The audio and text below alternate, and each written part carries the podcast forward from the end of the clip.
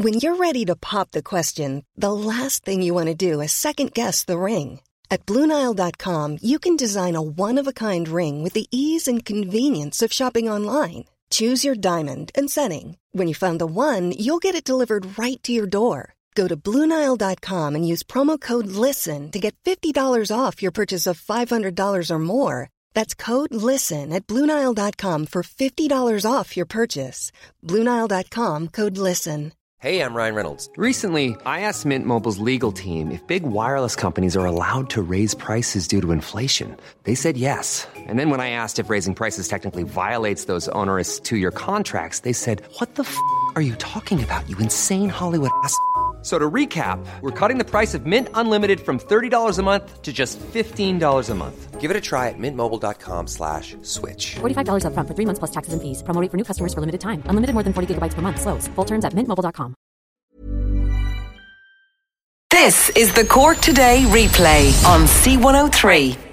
As we welcome you along to the programme. And that status yellow wind warning for Ireland that was lifted at nine o'clock this morning as the third storm cleared the country. And then we're told, not great news from Met Éireann, and we're going to dip into sub zero temperatures.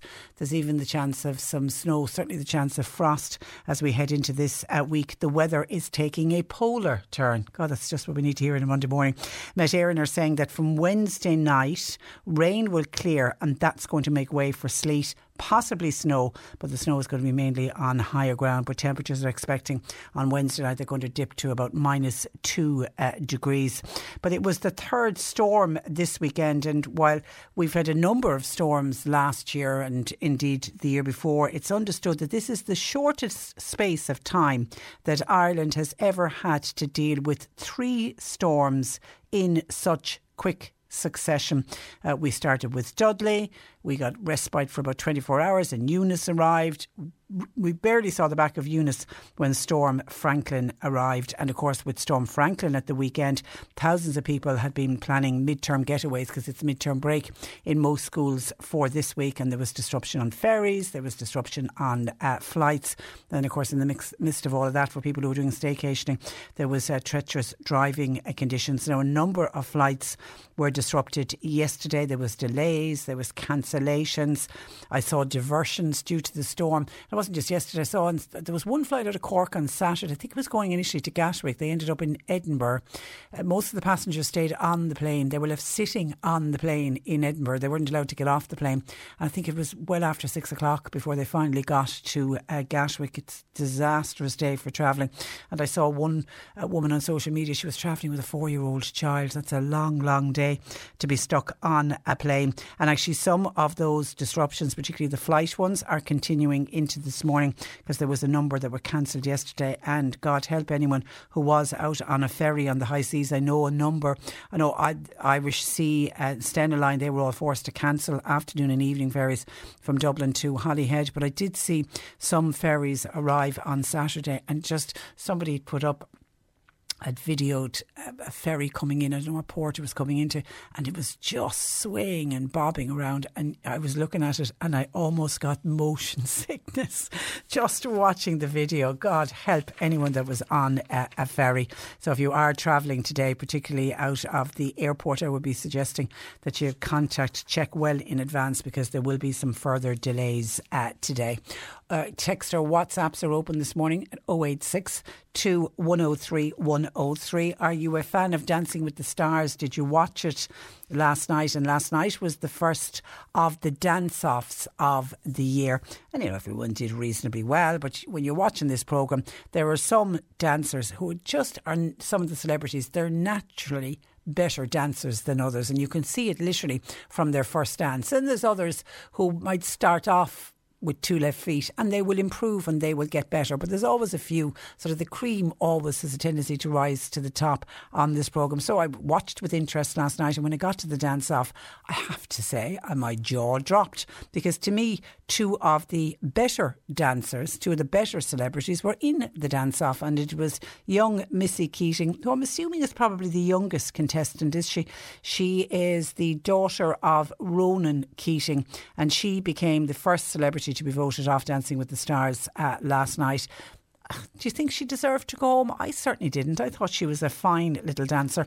She had celebrated her 21st birthday during the week. And of course, she'd been off the previous week because she had had uh, COVID and she was very tearful. You could see what this programme actually meant to her. But she was up against, in the dance off, Erica Cody, who to me has been the best dancer since the very first day. She's somebody who just really has good natural rhythm about her and really has taken to dancing so well for somebody who'd never trained in dance before. So I really was taken aback. Now, you know, there's there's others there who are improving. Gráinne Seoige is certainly improving. Uh, Aslan's guitarist uh, Billy McGuinness is just loved, I think, by the Irish people. Is he ever, is he a dancer? Was he better than uh, Missy Keating? I mean, looking at it last night, I certainly didn't didn't think so. Nicolas Roche, the cyclist, to me is very stiff on the dance floor. Again, don't I sound like an expert? I've got two left feet, but but you know when you're watching it, uh, he just seems very stiff. He seems like a lovely guy, but again, I think because the judges are kind of picking on Nicolas Roche and Karen Byrne, his partner, who has won previously this competition uh, with uh, Nathan uh, uh, Jake Carter. She rushed to his defence, and of course we all love an underdog. So I don't know whether it was being the underdog gave him the extra points last night or not. But anyway, if you watched it, I, do, do you think Missy Keating deserved to go uh, last night, or is it just a case that that's what we do with all of these competitions in this country? We have a tendency to vote for the people we like rather than the skill that they are bringing to the programme. Your thoughts welcome to John Paul taking your calls 0818 103 103. And let me stay with television for a pro, for a moment because this to me is a must see TV programme tonight. It's a documentary about Vincent Hanley, and it's 35 years since Vincent Hanley uh, passed away in 1987. It's hard to believe that it's 35 years. And actually, I think people will watch this programme tonight and people under the age of 40, because I was, I was talking to John Paul in the office before we came on air and I was saying, oh, I'm really looking forward to the documentary on Vincent Hanley tonight. And John Paul said, who was Vincent Hanley? And I suddenly realised there will be a lot of people watching this programme tonight who A won't even know who Vincent Hanley was, but I think for certainly people under the age of 40, I think it will be a good insight into what this country was like at that time. And it's been described as a deeply personal documentary about Vincent Hanley. It's called Vincent Hanley Sex, Lies and Videotapes. And it has been put together by producer and broadcaster and gay activist Bill Hughes, who was a very good friend of Vincent Hanley's and actually worked as a producer on the MTV show. They used, to, used to fly over to New York, film the film the pieces with Vincent. Then he'd have to jump back on a plane and fly home and bring it to the editing suite and have it ready for the following Sunday. So this documentary tonight tells the story of their uh, friendship, but also obviously tells the story of what happened to Vincent, his life, and ultimately his tragic death from AIDS in 1987. And it is set against the backdrop of an Ireland that was in the throes of a devastating AIDS uh, crisis.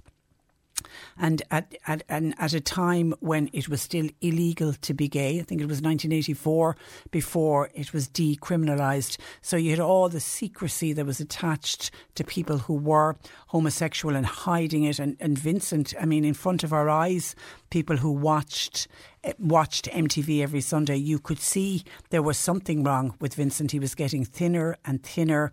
He was constantly seen wearing sort of very woolly jumpers and big sort of puffer jackets to try and fill him out a bit. But in his face, you could see how the you know the shape of his face, how he, how emaciated he was becoming, and of course everyone was whispering and everybody was talking about the fact that uh, he was gay and that he had AIDS. But of course Vincent himself was never going to admit that because he feared for what would happen if if he did. But that whole program, that MTV USA, which hit our screens in the early uh, 80s on a Sunday afternoon, I mean, it was just the highlight of the week. I mean, for most of us in Ireland, we were two channel land. We had RTE1 and RTE2, and Fab Vinny arrived on our TV screens on was on two was on RTE2, wasn't it? They used to show it, and it was the real highlight.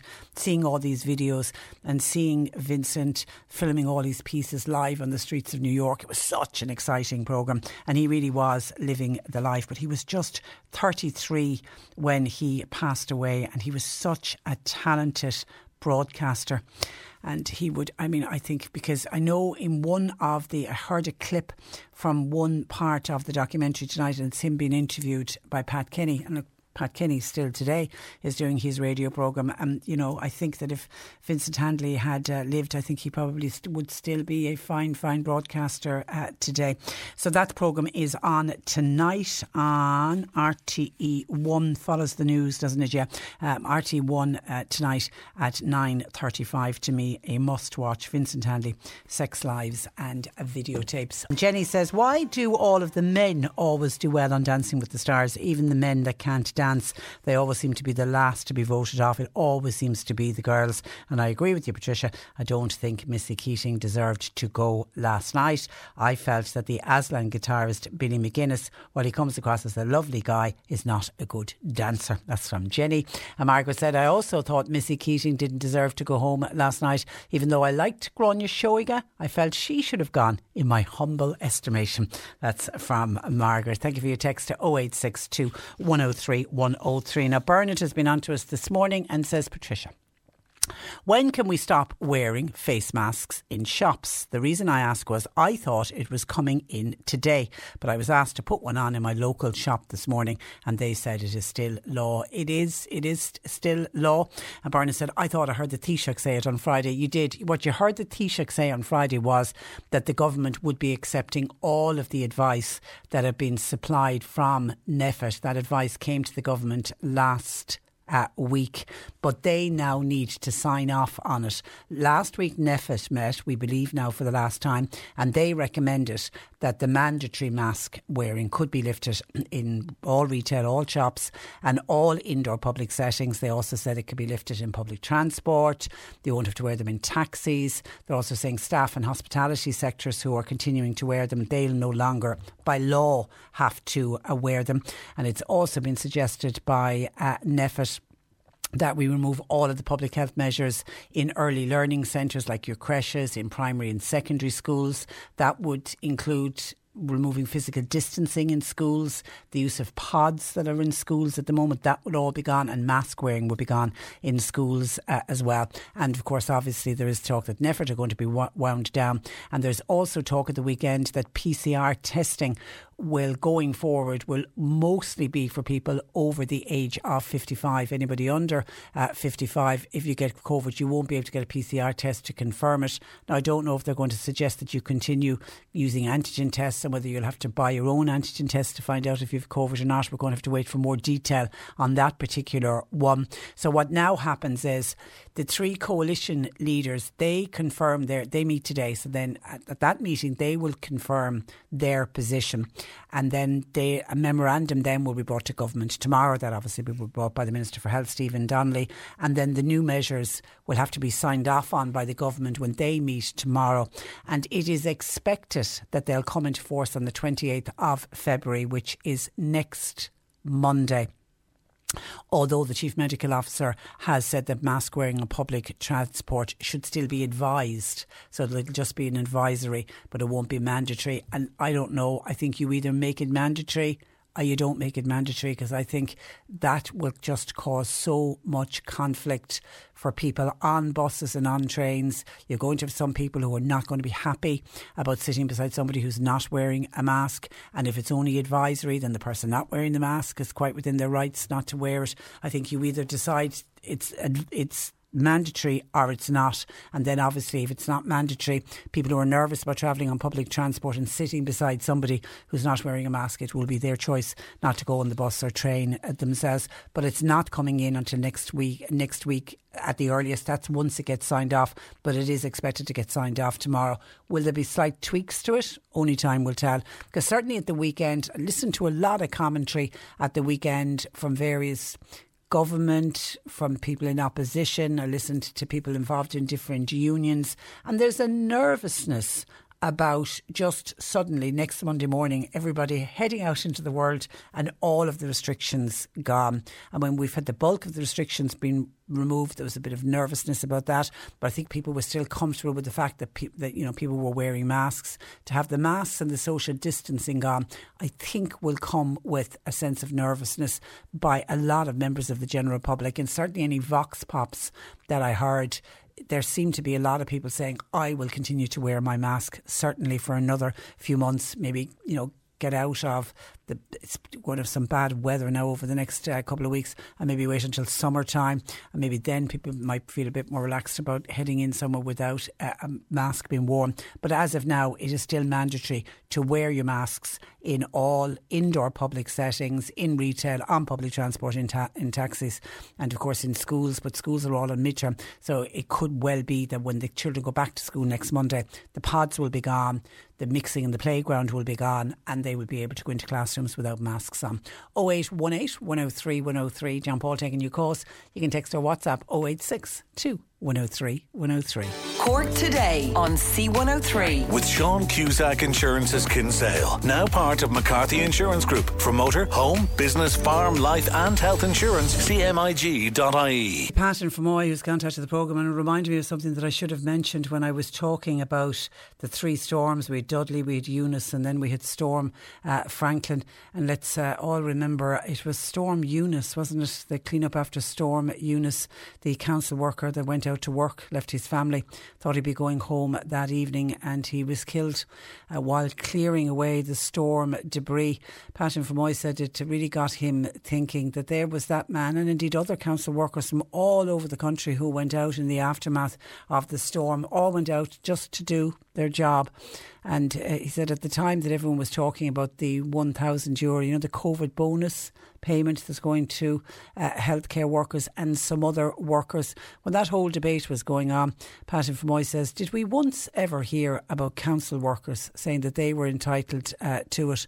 Because at the end of the day, council workers were very much frontline workers and they were out there during throughout all of the pandemics, but they go out in all kinds of conditions, particularly conditions like we had after the cleanup of the storm. And the man, he was a gentleman by the name of Billy Kinsella.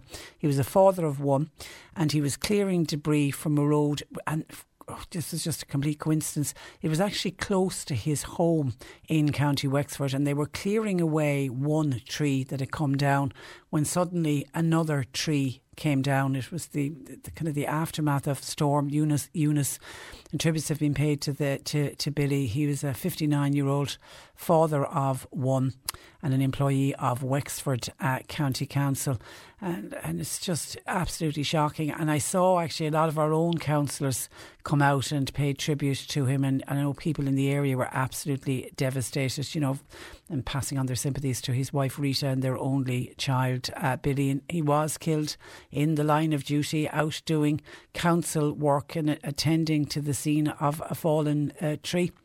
And to think that he died just around the corner from where he lives, I suppose, makes it all the more tragic. And by all accounts, a well respected man, hard from a hard working family and he was a fa- he was described as a quiet family man who was devoted to his son, who he brought to sporting events uh, all over the county. And actually, his son Connor plays for the under twenties Wexford team, and will be heavily involved in GAA like uh, Billy uh, was um, before him. So so sad. So yes, we extend our deepest deepest uh, sympathies to Billy Kinsella's family and indeed to everybody in Wexford County Council. It must be dreadful for the other workers as well. And I'm sure that when the news broke about what had happened to Billy, that our own council workers here, our own county council workers and our city council workers, who, when that news was breaking, were all out doing their own work and just hoping that they would all get home safely. So, Pat, you, you are right. They are kind of it's kind of some of the unsung heroes, aren't they? Of they go out in all kinds of conditions and they're there, you know, late at night when there's a frost forecast and you know there are gritting roads, etc. They they do amazing work. They really do, and they are they are certainly very much frontline workers, but, but they were not mentioned for that COVID uh, bonus. Uh, thank you for your call. Uh, Pat to 0818 103 103. John Paul continues uh, to take those calls. Now, according to experts, there appears to be no respite for consumers as price hikes threaten to pump up household heating bills, drive petrol closer to €2 Euro a litre, and increase the price of common foodstuffs from bread through to margarine in the coming weeks. The Consumer Association is calling on the government to monitor price hikes to make sure that unjustified increases don't occur. Dermot Jewell of the Consumers Association joins me. Good morning to you, Dermot. Morning, Patricia. Nice uh, to be on. Thank uh, you. Well, always a pleasure to speak with you. You feel some sort of agency should be set up to monitor prices. Tell me what you're thinking of.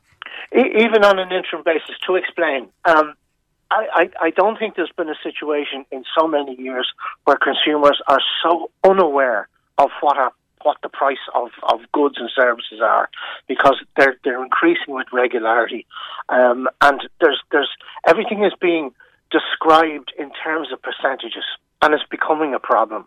Um, the idea to shop around has always been there, and it, it's not to say that people that, that that has eased off to a degree where most people have one place they go to, and that's it, and they're happy with it. But um, there, there, there, there does appear to be a situation ongoing whereby, for example, because we, and I'm not going to go into the history of things, but because there's no price control, if you like, in Ireland, literally any store can sell anything it likes for any price it likes. Um, and that means either selling it at way below cost or at whatever price they deem to be f- appropriate at the time. So it's difficult for consumers to, to find that. And years ago, there was a lot of price comparisons um, we were doing it in the association and on a basic basket. Um, others were doing it between the north um, and and the south here, for example, and, and um, the UK and, and our good selves. Uh, it, it all of that has fallen aside. So we're making the point that in the absence of an independent review, it would help if, even on an interim basis, some system was set up. Now, the government will come back to us and say, well, hang on a minute, we have got the consumer price index and we look at this every month. We acknowledge that. But everything that comes out of the consumer price index is, is, is returns to you and I and the listeners in what is a, an average price. So, for example, and I'm only picking it out at random, the average price of a pint is apparently four sixty three, but there are some parts of Ireland where that would be a miracle to achieve in, in, in what yeah, you pay. Yeah. So it's it's average pricing doesn't work. It needs to be a, an approach to real pricing. And whilst I, I love the side of competition that has suddenly appeared in, in the in the petrol and diesel market, because uh, it was certainly I can tell you only in, in, in and around the, the Dublin area there was there was no price fluctuation almost between petrol stations. Now there is, which is interesting. But in food, um, and certainly in, in, in the way other elements of pricing are increasing in goods and services. There does need to be, if nothing else, a better level of information given to consumers on, on I, and, and to go out and do it yourself. You've reminded me of something that I'd forgotten about. That, that, I don't know if it was a weekly or monthly where the basket of kind of the staples of the food were taken and all of the various and at the time now we wouldn't have had the Lidls and the Aldis, but the bigger supermarkets and we'd we'd find out exactly what was the difference in price between the basket of goods. Uh, absolutely, this was it, and it, it helped a lot. Now, the interesting thing is there was a there was a basket of food prices carried out recently. They uh, and it was carried out by the the, the, the Independent. They used our basket and they carried out their price surveys. And in it, there, there, there wasn't a, a massive pri- price Difference. change or alteration, yeah. but one of the points that was made to me that they did notice at the time was tea was on offer on that particular week at a significantly reduced price. And that significantly reduced the cost of the basket of food. It was on a special offer. It was a special offer, ah. and it was a special offer for a week, yeah. and that skewed the value of, of the basket, the, yeah, or the cost, yeah. if you like. And that goes on a lot. So the point I was trying to make is, if somebody, if, if anybody, and I used to always say, sure, go out and shop around it's next to impossible to do that because the prices have changed on a weekly basis, if not a daily basis. It's it's becoming a problem, and it's not all the the, the, the, the fault, if you want to call it that, of the of the supermarkets or or the businesses selling goods and services. It's the fact that um, they are are receiving various increases on a, an interim basis. I mean, I was just reading a, a, a, a situation there in the US where one of the biggest problems they have is that the cost of packaging has gone through the roof. Now you don't see that in in the in, in the food you're buying, but if the package of it is costing an, a, a massive amount of an increase, then that's very hard to track. That has to and that has to be passed on.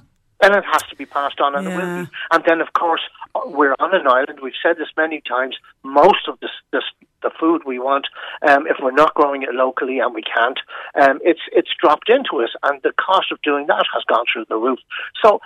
And, and continues to fluctuate. So it's not easy. And as I say, that was why we're not saying it's easy and we're not sure how it would be done. But some form of a, a system to put in place, even on a short term basis, would help just to And, get. and in pre, in previous times when we had inflation, uh, you know the way it, it's on the rise uh, at the moment, was there evidence of price gouging?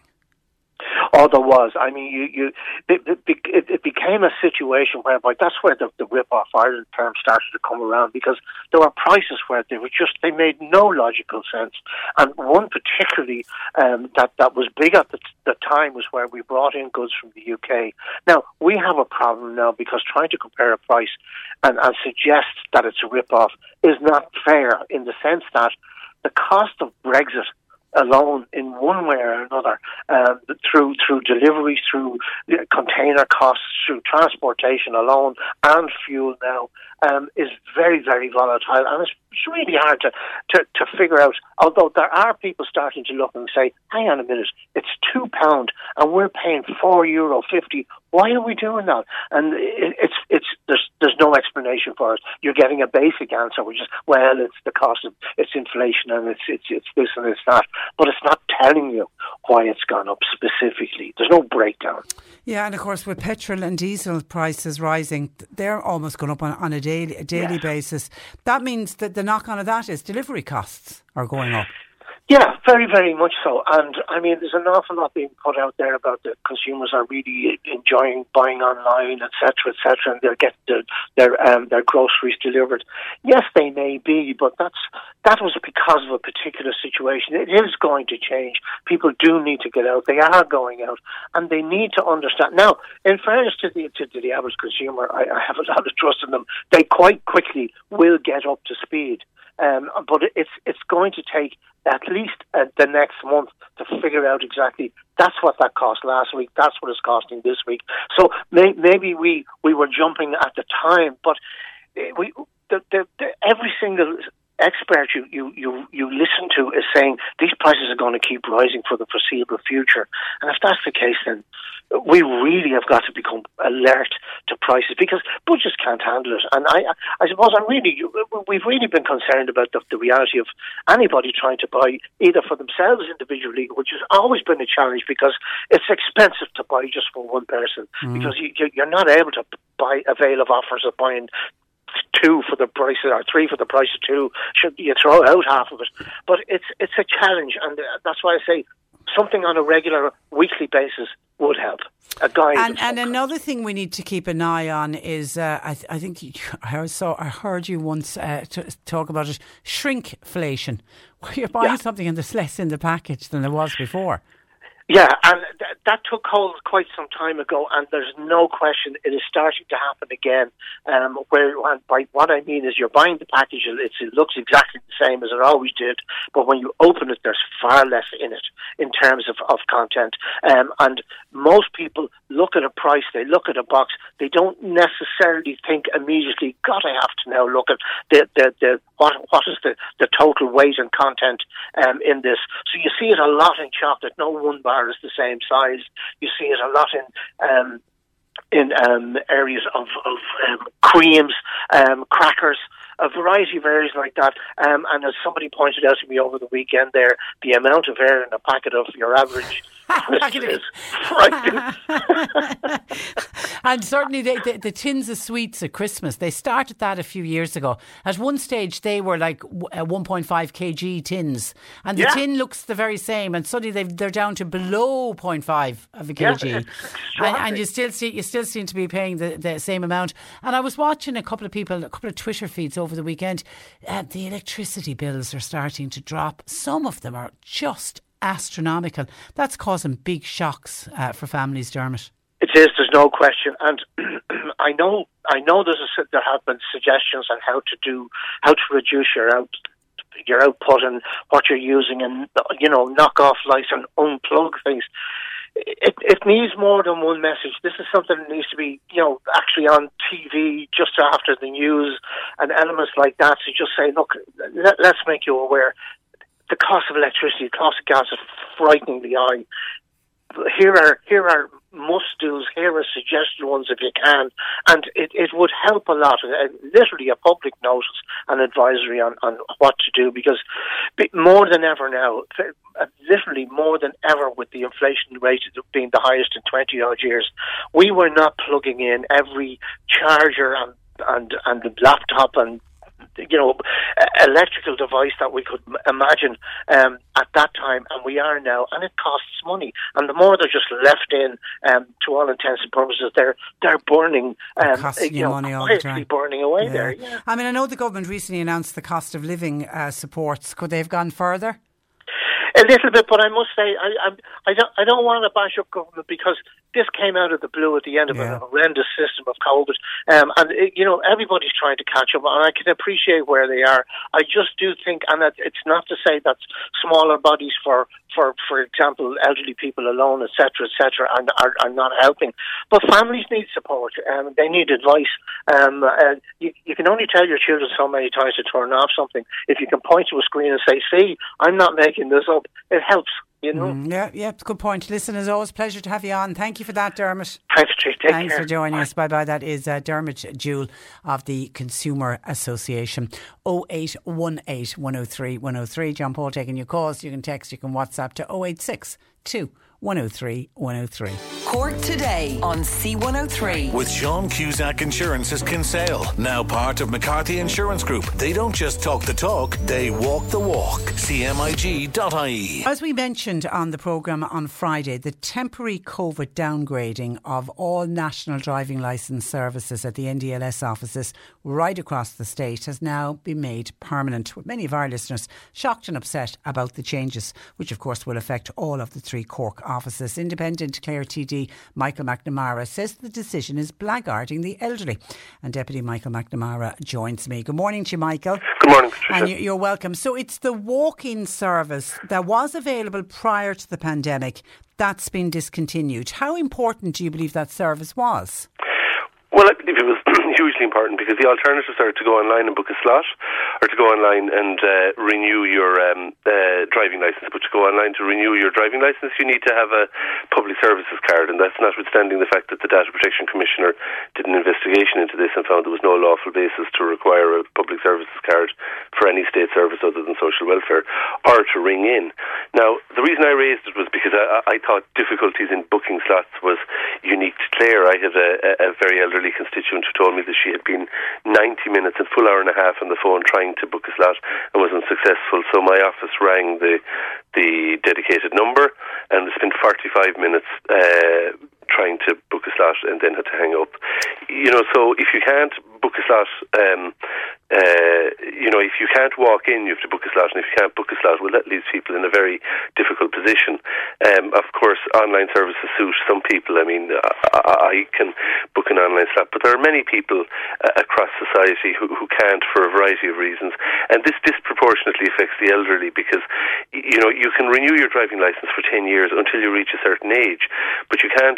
If the ten years brings you over the age of seventy, you can't renew it for ten years anymore. You have to renew it more often. So therefore, people, um, elderly people, are um, the uh, I, I, you know, some people take offence to that word. People uh, are. Um, all your older listeners won't be able to book it every once every ten years. Yeah, and like when, when we started talking about it on, on Friday, like we had some of our older listeners contact us, and w- when we were making the point, would you have a family member that could help you out? You know, some people took great umbrage to that and said, you know, why should I have to ask somebody mm. to, to, to help me out? And I know recently we had a slot with the Citizens Information Service, fantastic service, and they say that they have people coming into them and bless their hearts, they're booking it for them. But again, the, the, we shouldn't be forcing older people or people who don't have access to broadband to be doing this. No, exactly. I mean, I had a, a constituent who who uh, did everything right, but it, ultimately a, a, form that hadn't been. Everybody, both the NDLS and the constituent, thought that everything had been done properly in the office, but a form was sent out to him that needed to be signed. He signed it and brought it back to the office, and uh, was told no, they wouldn't accept it, that he didn't have an appointment, so they wouldn't accept it. Notwithstanding the fact he was just dropping in a form, so he called up to my constituency office and we scanned and emailed it. But you know, he shouldn't have to do that. Uh, likewise, I, they don't accept cash. Now, now this again, is a big bone of contention with a yeah, lot of people. I mean, I had a constituent who went in, booked his appointment properly, went in, filled out everything and went to pay for it at the end and was told, oh no, we don't accept cash. So he rang his wife who um, had uh, bank details, but they wouldn't accept that either because the wife wasn't present uh, with him. Uh, um, so, you know, it seems there's very little effort made to actually provide a service. Now, when I raised this, I was very surprised to learn that, uh, that the Minister said the walk-in service previously available was originally discontinued uh, to ensure social distancing and compliance with occupational and public health requirements. Very good reasons. On, very yeah, good very reasons. good reason. But then she went on on to say that the current NDLS contract, which was put in place with the service provider in 2021, no longer offers a walk-in service. So, I mean, in the midst of COVID, uh, it seems to me that this, that the COVID pandemic and what was originally a good reason for, for downgrading the service was used as an excuse to permanently downgrade it, and that's a concern to me, particularly if this is, um, if this is the, the, the, the thin end of the wedge and there's a, a move to provide public services in this way. I mean, uh, many uh, government and opposition TDs are very rightly critical of banks for withdrawing services and forcing people to go online. And of course, you know, this idea of well, can you get a family member, can you get a friend, can you get a neighbour to do it is all well and good. But if you if you have to do that for your banking service, well, there's an inherent, you know, it makes you very vulnerable to fraud. And um, and you know, I remember my own parents, if they were on a telephone trying to uh, deal with something. I mean, they weren't able to go online, notwithstanding. Um, you know, my mother um, took various night courses in, in, in trying to learn how to use a computer, but you know, ultimately was unsuccessful. So you know, you'd be telephoning and you'd be dial two to dial two for this, dial three for that, dial four for that, and after half an hour, she just gave up, and and you know, it became she became very exasperated by it and, and felt belittled by it because this was a woman who had worked all of her life and had engaged with various state services and indeed had provided state services uh, and felt kind of belittled at, at, the end of it all that, that she wasn't even able to talk to a human being yeah, a public service. That's crazy. And uh, like we, and I'm assuming you're the same in County Clare, we would have rural areas of uh, West Cork where you can't, you don't, you don't, have broadband. Yeah, no, of so, course. So, mean, even even for people that are computer savvy, they can't do it. They, they, they, they can't, they've no broadband to do it. Yeah, no, I mean it is, uh, uh, and as I say, go on telephone the telephone line, and you, uh, I have direct experience of, of, of, as I say, my office spending forty five minutes on the phone. I have constituents who've come in claiming to be ninety minutes on the phone, and I mean. Uh, when I looked at this more closely, I found that a new contract was signed in 2021. I, I wasn't aware of that. I mean, a lot, of course, went under the radar during COVID, and you just wonder what else, um, what other um, government services might have in store for us once the. And it is this, yeah, it is this push to do everything online, and and as, as you say, yeah, the, I mean, the irony, governments TDs give out when banks did it, and now they're doing it themselves.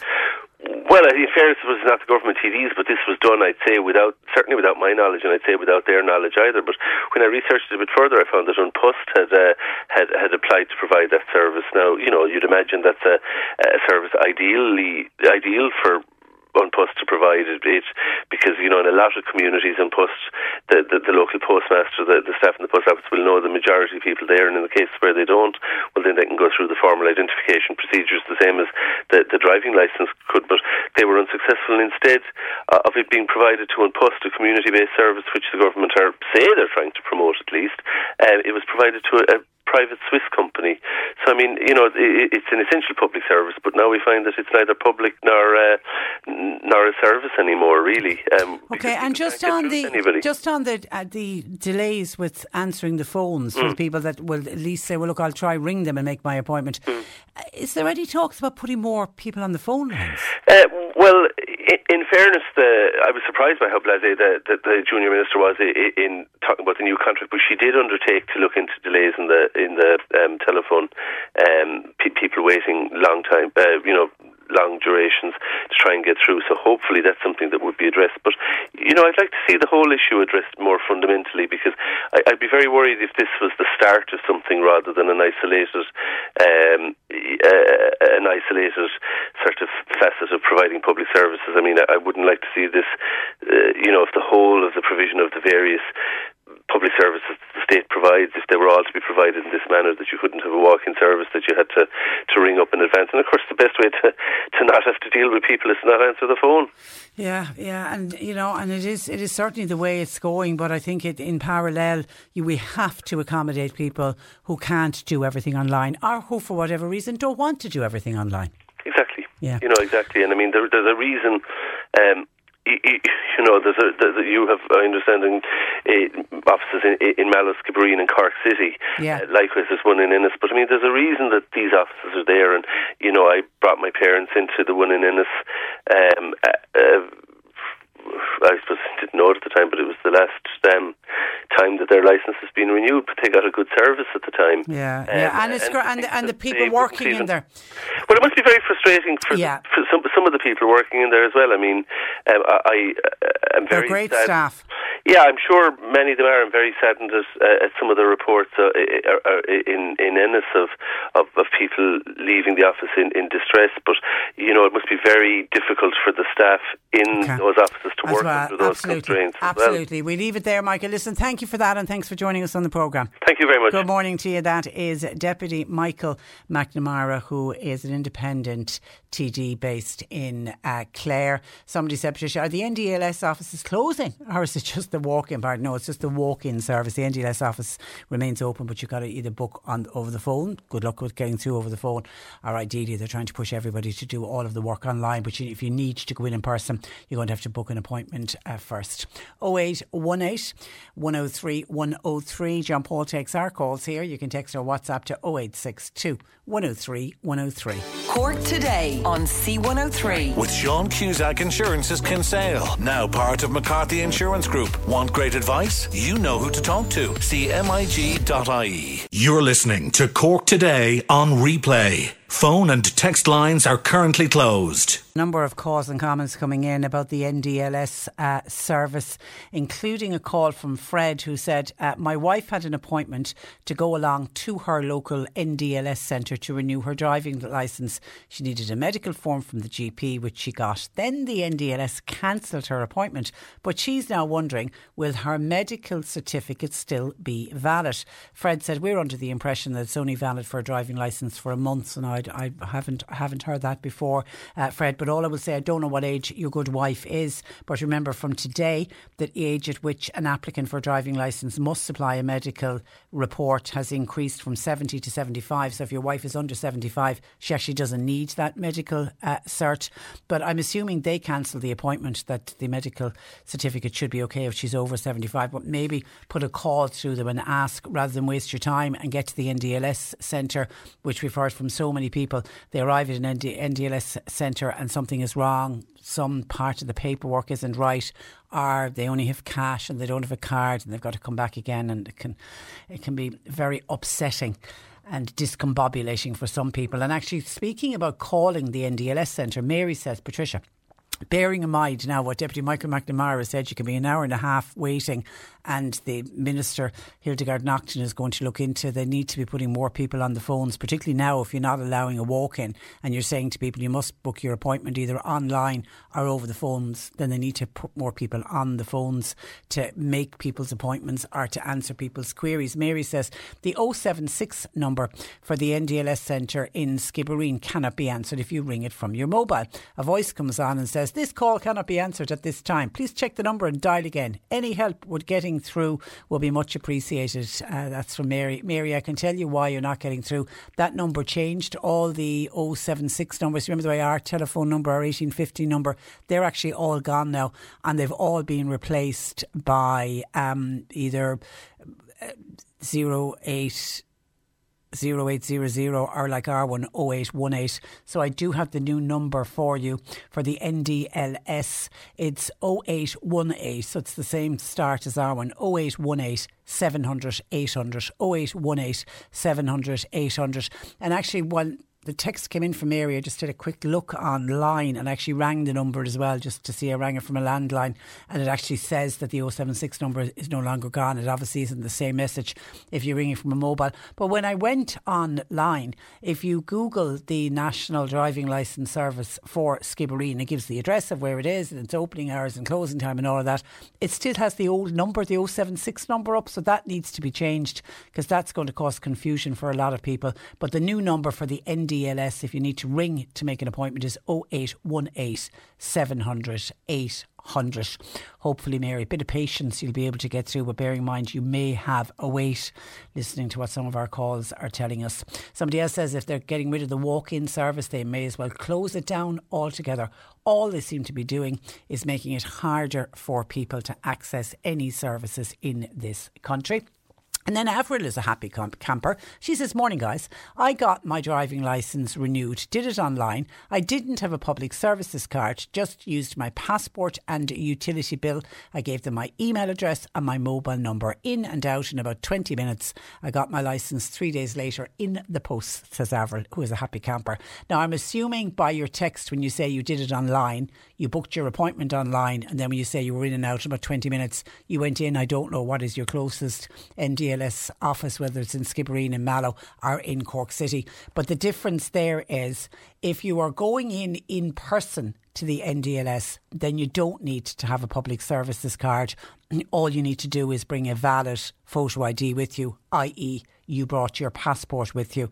And then obviously you need proof of address, which is a bill that is dated within the last six months. But if you are applying online, which is what they're trying to encourage all of us to do, in order to apply online, you must have a public services card and a verified MyGov ID. And that's what's catching a lot of people because there are many people who still don't have a public services card. And if you don't have a public services card, you can't set up the verified MyGov ID account, which is a bit of a. But if you're going in in person, but yeah, but once you get in, service is great, and everybody talks. Everybody talks about how friendly and helpful the staff are in the NDLS uh, offices. So that was a good service, and Avril's license back in the post within three days. Actually, talking of renewing something because we're travelling overseas for the first time in two years, trying to get you know all the ducks in a row and trying to remember what we need and what we don't need. And it was just yesterday I was at home saying, God, we need to get travel insurance. I haven't had travel insurance in two years, and because I'm going to European, we're going to Spain. I was saying the E111 card. So I was checking our E111 cards, and my card and Marsha's card is still valid, I think up to July or something this year, so we're okay. But hubby's card was out of date. So I better renew that. That's a very simple system to do. But again, I've access to online, I've got good, decent broadband. I'm not the most technical and computer literate, but I'm, I'm handy enough. But I was able to go online, and within seconds, I was able to put in the details. Again, you have to have the old E111 card with the number on it, and you need to have the PPS number. And they say within 10 days he'll have his new card uh, out. But just as a reminder to people, if you are travelling, check your E111 if you're going to a European destination uh, to make sure that it's still in date. And then, even on top of that, while travelling. I'll have the E111s. I'll never travel without travel insurance either. So just check because if you were like me, we used to always buy an annual travel insurance. And obviously, when the pandemic hit, the travel insurance ran out and they hit the cheek to send me out a renewal. And I said, We're not planning on going anywhere too soon. You can hang on on that one. So I need to get that one uh, sorted. Now, also coming into us on by text, Breed says, Hi, Patricia, with regards to Dancing with the Stars last night that you spoke about earlier on in the show. In my opinion, the wrong dancers were in the dance uh, off with Erica and Parole Missy going home. This happens every year, though. Breed said, People are not voting for the best dancers. Do you remember a few years ago? when Aidan O'Mahony, he was a Garda from Kerry, he was a GAA man as well, wasn't he? When he won, he wasn't the best dancer that year. It was almost like it was a popularity competition. It's a pity to see good dancers voted off so soon. In saying that, it's a great show to have on TV at the weekend. I watch it with my mother every week and we love it. Thanks, Patricia. That's from Breed. Yeah, a lot of people, it's like Strictly Come Dancing is another very popular show, and it's very it's very popular in the UK, but we get it over here as well. And yeah, they're lovely. It's just it's a kind of a nice thing to have on TV. It's not too taxing on the brain. And Breed, if you're anything like me, I'm at home and I'm criticising and I'm going, oh, was that a misstep there? What did she do there? Oh, do you know about that? His back is very stiff. I become an expert at ballroom dancing watching it, and I love watching the glitz and the glamour and 100% RTE have nailed the production behind Dancing with the Stars, and whoever is responsible for the costumes needs to get a pay rise because I think the costumes are every single week absolutely stunning. Thank you for your text to 0862 103 103 on mask wearing and people wondering when will it no longer be mandatory to wear masks. It looks like we'll have another week to wait. It'll be this day next uh, week and then it'll be interesting to see how many people will literally just throw the masks away or will people continue wearing them. I have a feeling, certainly in the early stages, I can't see people just willy nilly taking the mask off when they're, particularly if you're going into busy supermarket, busy retail outlet, or walking into a restaurant or a bar that might be very busy. I just have a feeling some people may still decide, and it will be a personal uh, choice. This listener says, Morning, Patricia people are going into and left wander around supermarkets without masks already. I saw it all over the weekend. I'm horrified at the thought of going anywhere when the masks will be done away with and having people come up close to me. I'm telling you now, says this texter, I would be continuing to wear my masks. Also, why oh why are people being allowed to flick through magazines and newspapers in some shops and then they put them back on the shelf for somebody else to buy? It actually puts me off buying them, thanking you. And I suppose that sums up. I don't know who that listener is. I don't know what's going on in that listener's life, but you can sense by the tone of that text that that is somebody very, very nervous about picking up COVID 19. Now, it could be themselves. They could be immune compromised. They could be, you know, have some uh, a medical condition that makes them more vulnerable if they got COVID, or they could have somebody at home that they're looking after who's very vulnerable. I saw a woman on the TV the other night. She was a kidney transplant patient and she just lives in total fear of getting COVID 19. Obviously, with transplant patient, she's immune compromised. The last two years, their lives have been put on hold in order to try to protect her and everybody in her household is doing everything in order to protect her and not bring COVID home. And there's somebody who will, through no fault of her own, definitely be cocooning if people are out walking around with COVID 19 and not wearing masks. That there are still, and remember, the pandemic hasn't gone away by any stretch of the imagination, it's still out there. We still have very high figures. Okay, people might not be getting as sick from it, but they are the healthy people are not getting that sick from it. They're just coming down. It sounds like they have a very bad cold. But then you've got to, we all have to think of and remember people who, if they get COVID 19, could end up in hospital, could end up in ICU, and ultimately could lose their lives. And even though they're probably doing everything right, they've got all the vaccines and the boosters, and I know immune compromised people even got a fourth uh, shot. But there are people, and there will always be people very vulnerable to dying from COVID 19 a little bit like when we get the flu. It's the same thing. Most people will get the flu, will be very unwell for a few days, and then they'll bounce back and they'll be fine. But for others, we know, and it has happened in the past, that the flu has killed uh, people. So, yeah, I, I sense your anxiety and your worry, but it is looking like that that's what the government are going to sign off on. But then before people start to say, what are the government do- doing? The government are taking their advice from NPHET. That's the advice that came from NPHET last week uh, NPHET said to the government that, that yes, you can lift all of the remaining restrictions, which includes the lifting of masks, and it also includes inside in schools that children won't have to do the pods, uh, etc. 0818 103 103. John Paul taking your calls. You can text or WhatsApp to 0862 103 103. C103 Jobs. Oil delivery truck driver wanted for the North Cork area. Please email careers at tria, T-R-I-A dot I-E. Avonmore Electrical. They're recruiting a trainee counter salesperson for their Mallow unit. Full training will be provided. Email breed at avonmore-electrical.com. Westco Windows in Ballineen. They are looking for full-time fabricators. CVs please to info at westcowindows.com. And business administrator required for a busy veterinary practice in Mallow. CVs to douglas at acravat.ie. You'll find all the details and more job opportunities by going online now. Just go to c103.ie forward slash jobs for more. This is C103. Cork today on C103. With Sean Cusack Insurance's Kinsale, now part of McCarthy Insurance Group. For motor, home, business, farm, life, and health insurance, cmig.ie. A teenager on work experience has been hailed a hero for performing CPR on a customer who went into cardiac arrest while he was on duty. 16 year old Ross Hennessy, who was a TY student at St Colman's College in Fermoy, was behind the bar in the family pub Hennessy's Bar in Mayfield when the incident occurred. And uh, Ross Hennessy uh, joins me. Good morning to you, Ross. Morning, Patricia. Um, uh, well done to you on this. It, it really is uh, terrific. Now, it was a customer sitting on a bar stool who suddenly collapsed. Can you, can you just outline what happened? Uh, yeah, he went into cardiac arrest um, last Tuesday week um, in the middle of the bar, just in the lounge, and he was chatting with a few friends or whatever, and he collapsed and he hit his head off the floor when he fell off the chair. And were you the only one on duty in the bar? Um, yeah, I was. Yeah, And the, but there was other people there.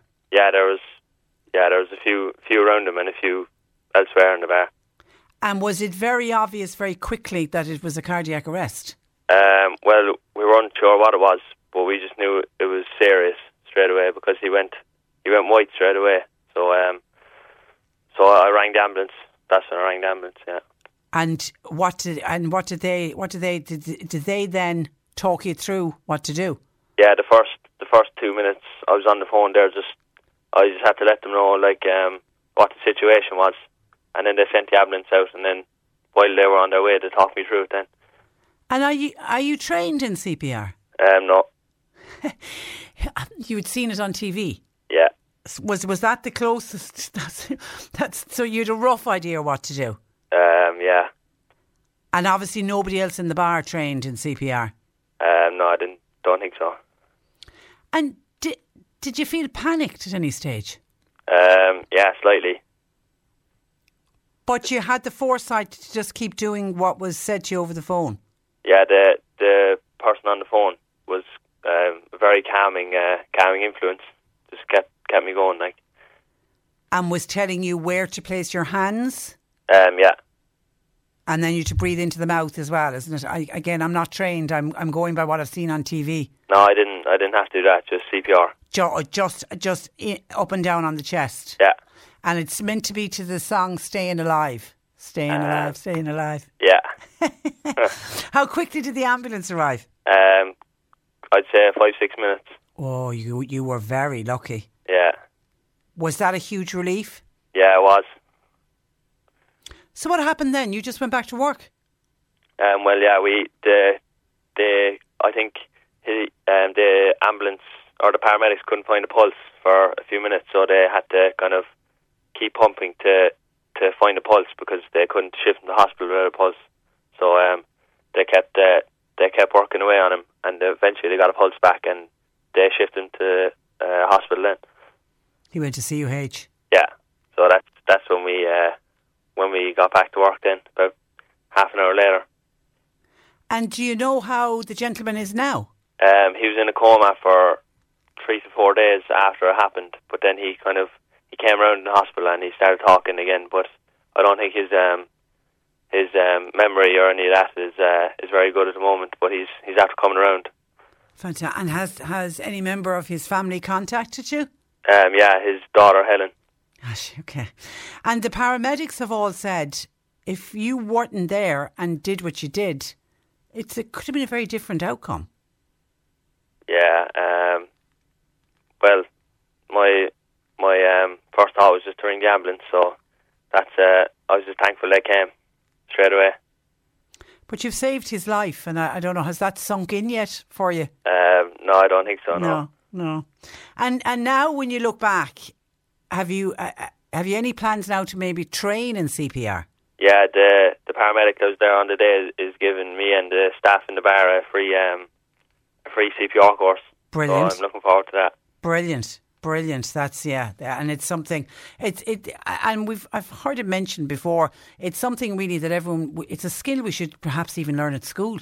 Yeah, I, I think it should be mandatory for, for most people in all um, all professions. So anyone else who finds themselves in a similar situation, Ross, your advice is is, is, is give it a go. I mean, most people would, would say, "Oh, I'm not trained. I'm not trained," but Yeah. but you stepped up. It's better to just better to try and and hopefully there'll be a positive outcome than not try at all because there that guarantees uh, a negative outcome. Okay, and please God, that gentleman will make a full recovery, and he'll be back. He'll be back at, at the bar.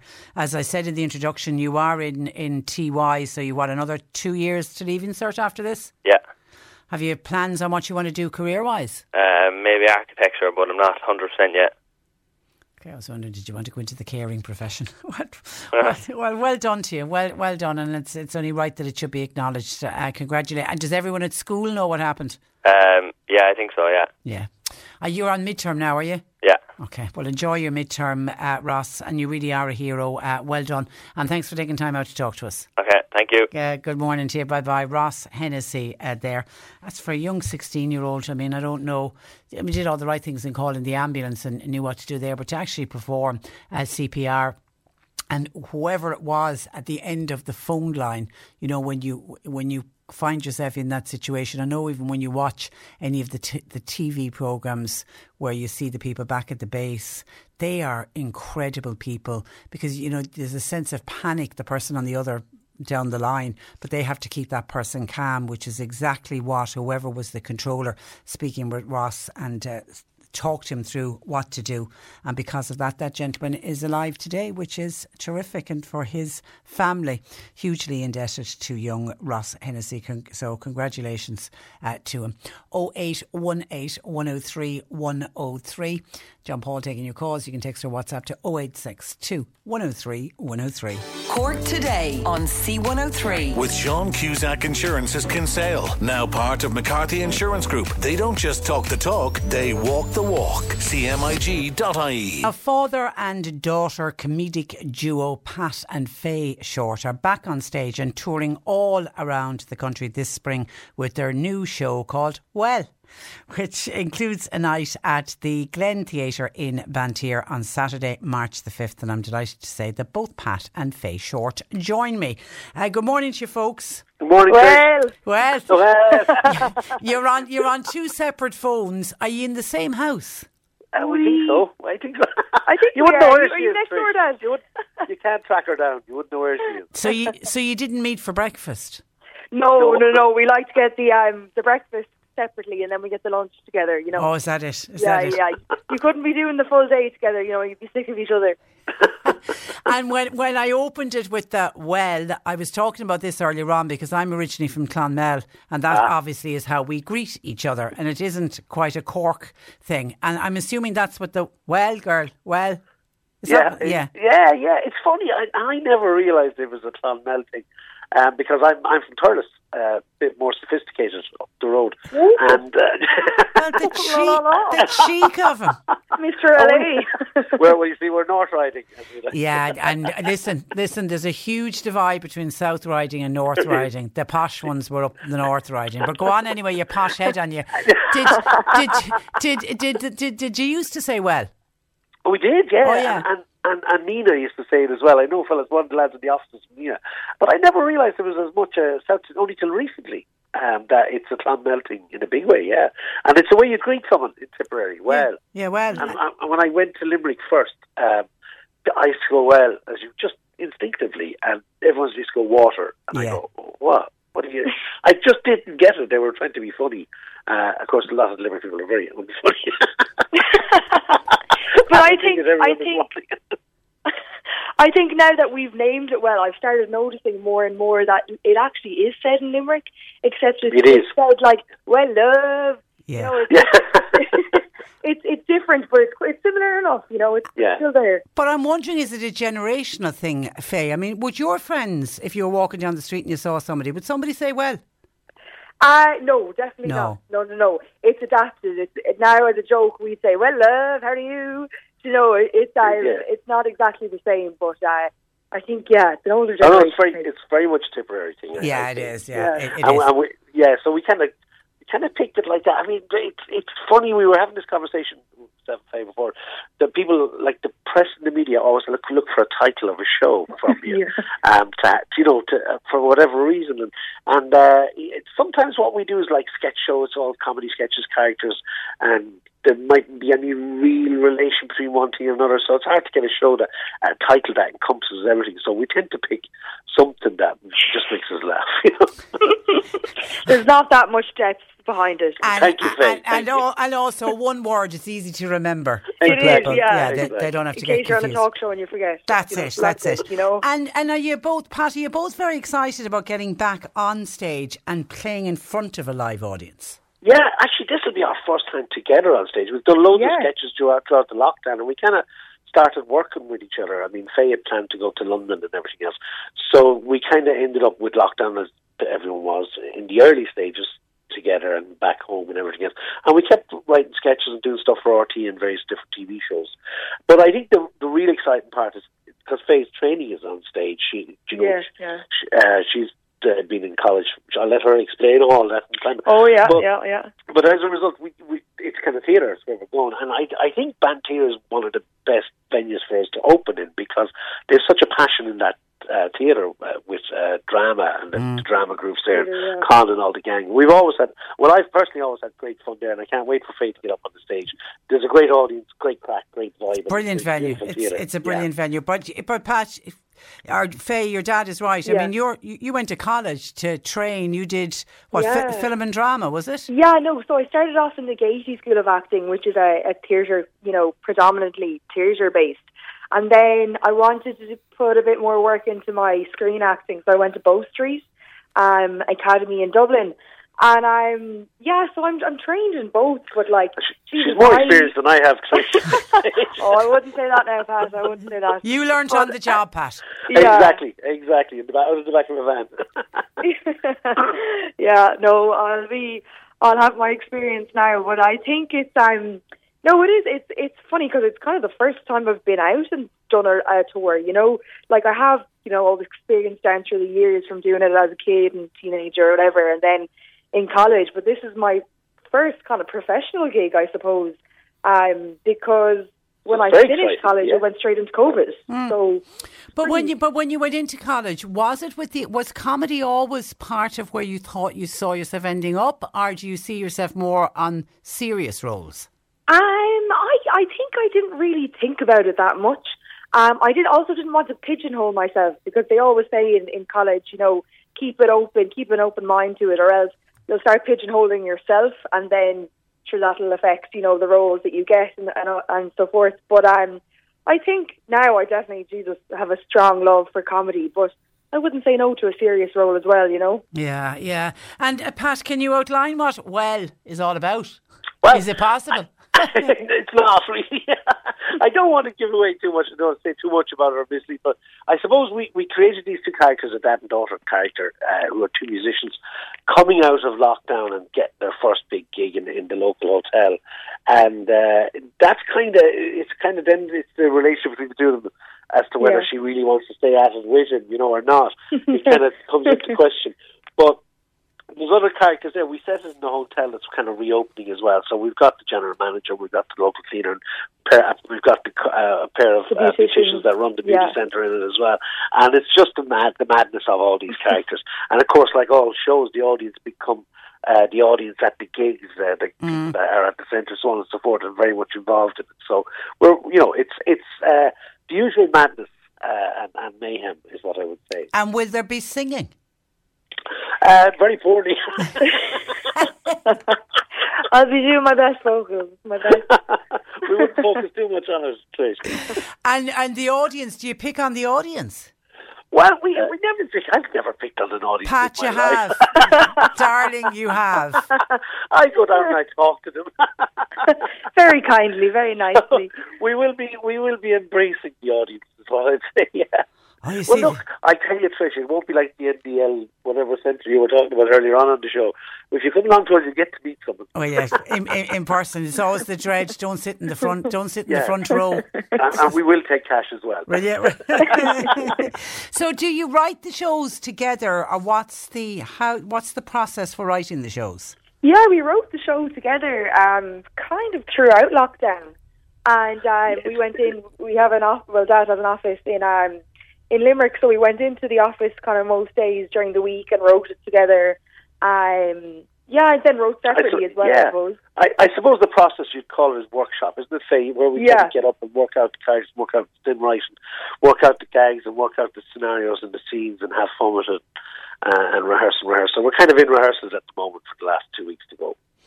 Okay, and and and how do you know if it's funny? Is it if, if it makes y- yourselves laugh? Do you know what I mean? I always wonder when, when I see how comedy. How do you know that, that you're going to get the laugh at that moment Oh, in time? I don't. I'm still Uh, waiting to see. you don't. I mean, the first show is always the biggest fear because you you know you look you trust your instinct. If it makes you laugh, it's funny. Um, the problem is you've rehearsed it a hundred times and it doesn't seem funny anymore. So you really have to trust your instinct. Yeah. And that's that is the thing with with, with comedians and comic theatre, uh, which is more like what we are. We're more like comic theatre than than stand up. Well, we wouldn't be stand up, but uh, you do look. It makes us laugh. It's fun. I, I suppose I'm long enough at game at this stage. I do have an instinct to what audiences like and what they think is funny, and I, I, I think this show is really funny. And do, But but do audiences vary? What what would make somebody belly laugh in the Glen Theatre and Bantry mightn't have the same reaction in the middle of Dublin City, for example? Well, funny enough, yeah, I mean, yeah, they, it can vary. It can vary audiences, and then often what happens, Sometimes is night vary. I mean, you might have a Sunday night show, Mm. and everyone's going back to work on Monday morning, and they're not really letting themselves go. Whereas you have a Saturday night or a Friday night, Different audience. different audience, they're out Yeah. yeah. the crack, and they, there's no, they're going on after they see your show, they're going to keep the night going. you know, so there's all sorts of factors would ha- would affect why people will find what you're doing funny or not.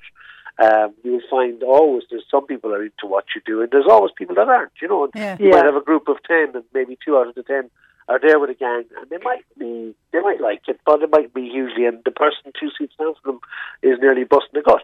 So it it's it, that's the great thing about live entertainment and live theatre, getting out to see things. You know, Mm. um, and, and it's so great that it's back. Yeah, it's brilliant. It's brilliant. I think we last spoke when you were doing the online, the wellness Yes. hour. hour. And can I say, I bought my ticket and I watched it, and we had a great laugh at home watching Oh, it. It was, that's good. It was, it was terrific. And if the if well is anything as good as the wellness hour was, that online show, it, it was it was brilliant.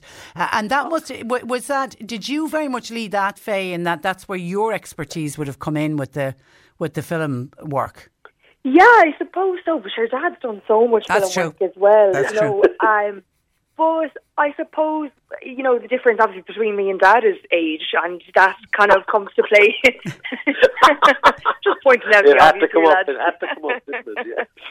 and also, you know, I'm a woman and he's a man. Yeah, So that's true. I'm- you know, all that has to play in the show as well. You know, there's a, a huge age gap, and also the difference between a father's perspective and a daughter's perspective is definitely quite different.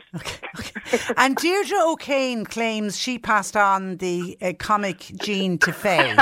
she, she babysat Faye one night. Okay. but it was a long night. It was a long night. and she claims ownership now. that is Deirdre. She would be like that. Yeah, and she she's one funny girl as well. Now, how long does the how long does the tour run for, Pat?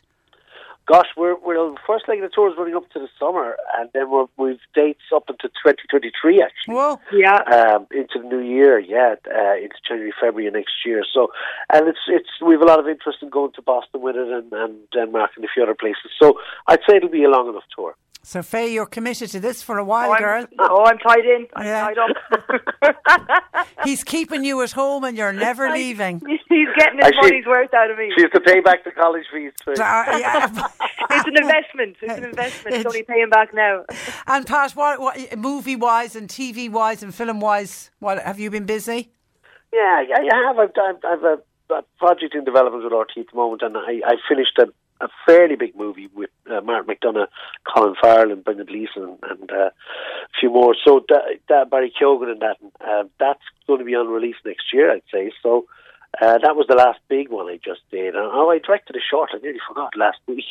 Yeah. uh, my first directing job. So Well that done. was great. Yeah. So and that- when that- when can we expect to see that?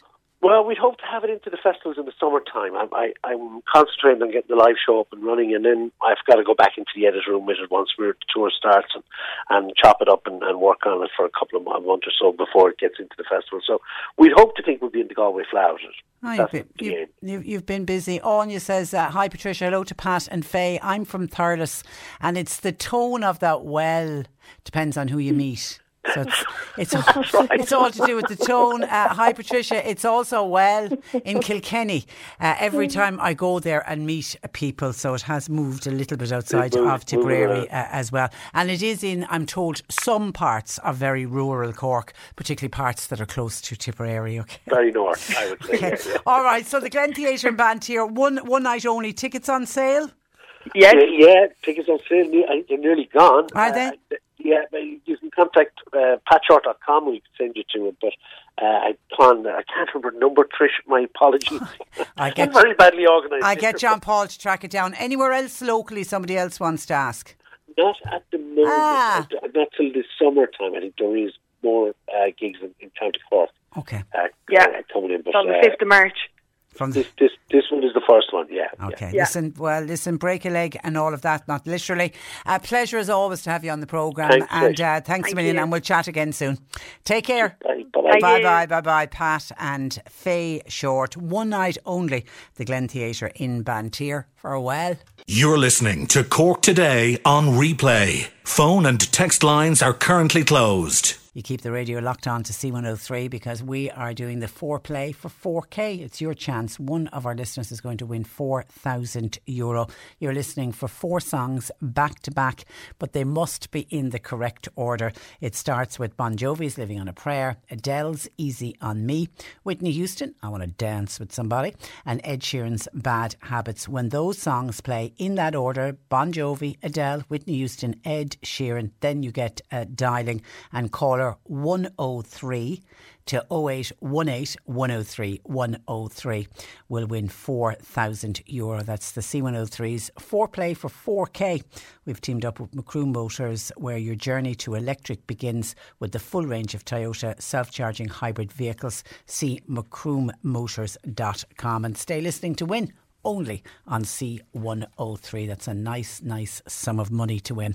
Okay, some of your calls and comments uh, coming in to us. Dennis says, Patricia, did you hear that the post office in Turner's Cross is closing down in two to three weeks? I did. I spotted it over the weekend and I hate to hear of post offices closing. I really do because I think they play such a role in a local community. And traditionally, we've been talking about post offices closing in very rural areas. And here we have one Turner's Cross right in the middle of the city. It's closing on Saturday, the 5th of March. And those who collect payments from the Department of Social Protection, the your pension or whatever social welfare payment you were getting where you went in weekly and collected it, it will now instead, or it might be your monthly children's allowance, it'll be transferred to the South Douglas Road post offices. And uh, customers can also transfer to other post offices if they wish. So if the South Douglas Road one doesn't suit somebody, you can transfer to another post office. But I'm sure people in the Turners Cross area will be saddened to see their post office go. It's been there for many, many uh, years. Thank you for your text, Dennis. John in Cobh was listening to my chat with Pat and uh, Faye Shortt, and he said, not taken away from Pat and Faye Shortt, but on comedians of today. Uh, John bemoans the fact of the death and the loss of Brendan Grace. John says Brendan Grace was fantastic. He was the best that Ireland had. His comedy went all over the world and it appealed to everyone of all ages. John says all of his jokes were clean and he never needed to use swear words. Never, you know, there was no bad language uh, contained uh, within them. And he he's saddened about the fact that we've lost the likes of Brendan Grace. In fairness, I think you could probably include Pat and Faye Shortt in that as well. I mean, I saw their online, the wellness uh, hour, and you know, I don't think there's. It's it's the whole family uh, can watch it, and a little bit like when Pat started out with the Unbelievables himself and uh, Jon Kenny. It's that it's that certainly for, for for Unbelievables, it was that rural wit that they that they had. I, I, think you could almost include them as well. But yeah, Brendan Grace was certainly somebody in a league of his own. A lot of people very saddened with the loss of uh, Brendan Grace. May he rest in peace. Willie says, "Hi, Patricia." I recently moved from Midleton to Little Island. I'm semi retired, so I needed to ring the Sligo Pension Office to inform them of my change of address. I rang the department last Monday. I was put on hold for 38 minutes. I eventually had to hang up. Isn't that unreal? Love your show and the work that you do, Willie. Thank you for that, uh, Willie. Yeah, it's it's just gone beyond frustrating. There was a time, I think, when it was Eir and Eircom were the ones who were getting the worst for customer service, and people were just losing the will. They would be on so long to try and report a fault on their phone or something wrong with their bill or whatever it was. But time and time again, now we're hearing of government departments where people are saying, "I was put on hold. I had to wait and wait and wait," and the frustration of being on hold. I think if you've got a phone that you can put it on speaker so you can be going about your work, while that's frustrating in itself, having to wait isn't too bad. But when you're actually physically sitting down with a phone up to your ear, your ear is nearly melting. You can feel.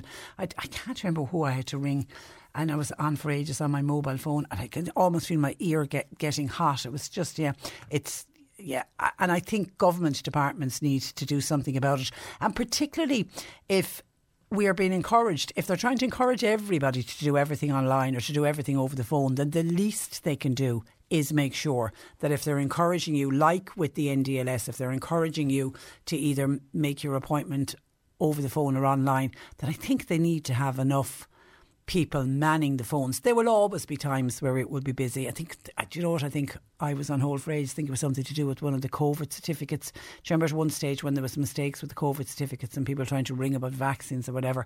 And that purely was down to the volume of people trying to ring in. And I accept that, that there will be some services that no matter how many people you put on the phones, you're never going to have enough. It's a little bit like when John Paul is answering the phones here. Some days we'll just hit on a topic where the phone lines will literally light up and it's John Paul on his own trying to get through the calls. And on days like that, if we 10 people answering the phones, we wouldn't be able to get to everyone. So I accept that there will be times of the year or various something will happen in a department that you will see a flood of calls. But overall, you know, if somebody is ringing in to make an appointment or like that, a simple one that Willie wants to do, you know, change of address and needs to contact the department, you would think that somebody in the Department of Social Protection would be able to answer a call in under 38 minutes for something as simple as Willie saying, Hi, this is me, I've changed my, my address. Yeah, I can certainly sense your frustration. Thank you for your text, Willie, to 0862 103 103. And this is a couple of texts in on mask wearing. Hi, Patricia. I went to the cinema last week and well done. And we need to go back to the cinema and go back to all of those and give our support to all of those venues. There was a group of six in the foyer. They were all unmasked. Most people were wearing masks inside in the cinema at the fil- at the film, but there was and there was plenty of seats. But a couple came and sat right next to me. Now I don't know if the couple had masks on or not, but this text says, I uh, was very much, I felt very much aware and uncomfortable that these people were sitting so close to me and I didn't have the nerve to move. That's from Ellen. Yeah, and you could have got up and moved on, but I know there's an awkwardness, isn't it? Because you're going to think the couple are going to be looking at me, wondering why why I am uh, moving, uh, for sure. But but that's what you need to do. We need to, if you're in a situation that you're not feeling comfortable in, particularly a scenario like that, Ellen, where there was a lot of other seats, it would have been easy to have, have gotten up and, and moved. Maybe the next time something like that happens, maybe get out, get out of the seat, maybe just pop to the loo very quickly, and then come back and go off when where I'm sitting, and then pick a seat on your own. But yeah, if there's a lot of seats like that, I think there has to be an awareness, I think, of other people. Again, I don't know what's going on in Ellen's life, but she's a bit nervous about being too close for comfort with people with so much COVID out in the community. I think all of us, therefore, have a role to play. If you are going along to the cinema, try, and particularly if there's lots of seats, lots of empty seats, try and pick seats away from somebody else because we never know what's going on in somebody else's life. It's a little bit like walk a mile in my shoes before you decide to criticise and before you decide to make judgment. So just, I think all of us need to have a bit of awareness of that. It's the same, I think, in retail settings and supermarkets. You know, the way sometimes you'll see people getting very uncomfortable if you're getting too close to them. I mean, when we had the two metre rule in, it was great. People step back, but you can already see people are getting on top of other people and you can sense a nervousness for some for some people. Because as I say you don't know what's happening in their lives or in the lives of others and there are people who can't wait for the masks to be removed next uh, Monday including uh, one of our listeners no name on, on this regular texter though uh, has been dead against the mask wearing and says at least I'll be able to walk into a supermarket without being discriminated against for not wearing a mask, says this texter. I could never wear one, and obviously there's a medical issue going on. Life goes on from next one Monday. People are very negative. And no, I think you're wrong in saying people are very, very negative. People are scared. And I don't think being scared, you can say people are being negative. People are fearful for their own lives and they're fearful for their lives of their loved ones. And that to me is not being negative. That's people just trying to be very, very uh, careful. 0818 103 103. John Paul taking your calls. You can text, you can WhatsApp to 0862 103 103. The C103 Cork Diary. With Cork County Council delivering roads and housing, community and business supports all across the county. See corkcoco.ie. Bingo continues in Buttevant GAA. It's on tonight, 8 o'clock start. Doors will open at half past 7. They've got a jackpot, big one, 5,750 euro. Everyone is very welcome. The Mallow Daffodil Day Committee, they're appealing for volunteers to help with Daffodil Day. Now, Daffodil Day for this year is March 25th. Organisations, businesses, schools, and individuals who might like to run a charity event are please asked to contact Noreen Doran from the Mallow Daffodil Day Committee 087 1313316. Some events have already been arranged, including a table quiz in Albert Lynch's bar in Mallow. That's on the 8th of March, and there'll be a coffee morning in Hurley's Centre on Daffodil Day itself, 25th of March. You're asked to please support. And Shanballymore Bingo, that starts back tomorrow, Tuesday, half past eight, with a jackpot of 1,300 euro, and all are welcome. And Dúchas Clonakilty are hosting their February lecture. They're doing it again via Zoom.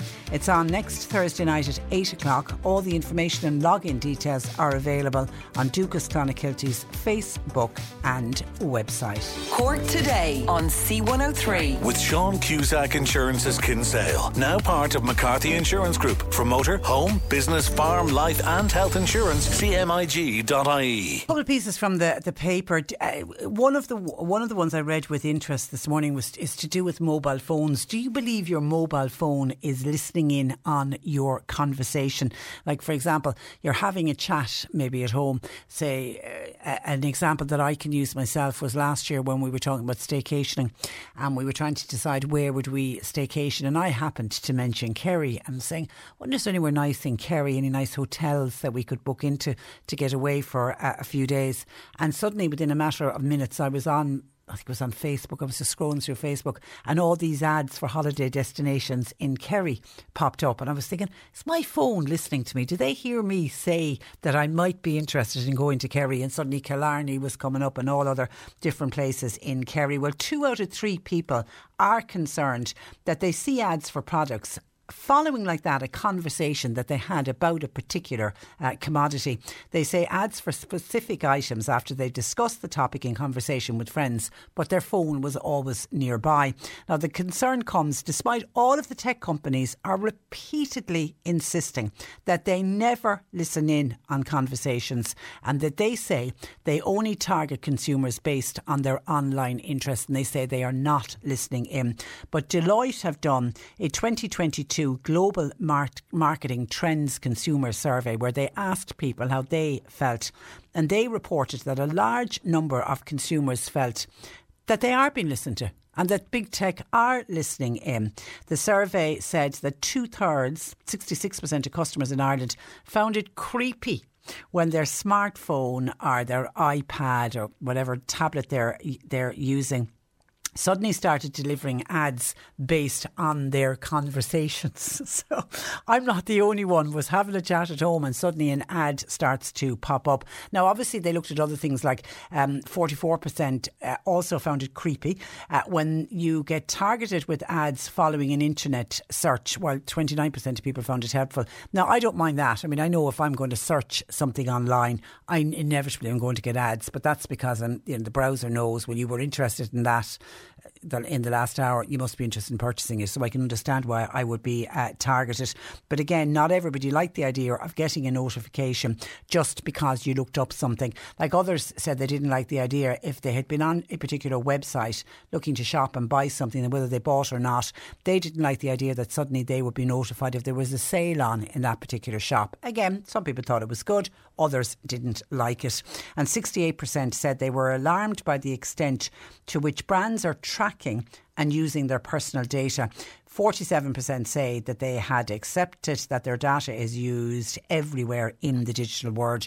world. And that's one of the reasons when people say, ah, you know, how do they get my phone number? How do they get my email address? It's normally got to do to do with the information that we've passed on on various other websites and, and how it actually gets uh, used. But while, while I say and again, tech companies come out and they categorically state they do not listen in on conversations. But if that is the case, it can't always be a coincidence that you're talking to somebody about a product or going somewhere. Or there was another time uh, I was at home, again, it was to do with a hotel, and I mentioned a hotel somewhere up the country my husband had actually heard about this particular hotel. I'd never heard about it before. And I said, Oh, I must look that up. And lo and behold, on his phone, it popped up a link to this hotel. And again, we were saying we've never looked that up online. We'd never discussed it before. I'd never even heard of the hotel before. So, yeah, I, I certainly would be with the 66% who do believe somehow, and I don't know how it's done, but they somehow seem to be listening in on our conversations. Does anything like that happen to you where you were chatting about something and suddenly you see an ad for it or there's an offer on where you can get it? 0818 103 103. And I was delighted delighted to see Andrew Geary mentioned in the uh, the Examiner this morning. We spoke only with Andrew Geary on the programme last uh, Friday, and according to Elaine Loughlin, the deputy political editor at the Examiner, after years of campaigning by families, sign language interpreter positions have been created now to allow deaf children access to mainstream education. And that obviously represents a huge, huge win for the parents of deaf children, particularly for Andrew Geary. It's been led by Andrew Geary and his wife Helen, campaigning on behalf of their son uh, Callum. And they have been campaigning. I've been speaking with them about this for a number of years. And uh, Andrew has highlighted how the lack of a sign language interpreter in the classroom with Callum has meant that Callum has been denied what he says is his, and it is his constitutional right to education.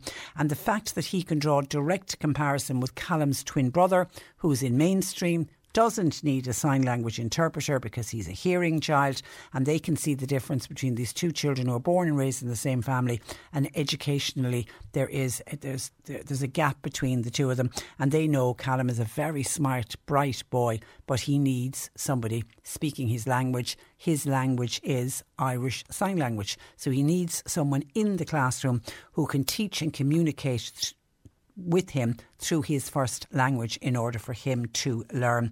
Now, it seems it's understood that the new Irish Sign Language Communication Support Workers Post, that's what they're calling it, it was signed off last Friday goodness me, on the day I was speaking to Andrew about it, the positions now will be placed on a standalone pay grade that's expected to be around 32,000 euro. It could go up to as high as 67,000 euro, and the roles are expected to be advertised in the coming weeks. Happy, happy days. And the problem that has arisen up to now was that people who were assisting deaf children at one stage, Callum did have somebody assisting him who was proficient in uh, sign language. But if you if you put somebody in as as an interpreter at the moment before this was signed into law what happened was they were classed as an SNA and they were paid then at the scale of an SNA. But remember, these people would have had much higher qualifications, not taking away from the superb qualifications of an SNA, but they would have had master's degrees in in many in they would have been more in sometimes they would have been more qualified than the teacher in the classroom, and it's only right that they get recognised recognised from a pay uh, point of view. So the Sign Language Act places a statutory duty on every public body to provide free interpretation for all statutory services and entitlements, and obviously that includes education.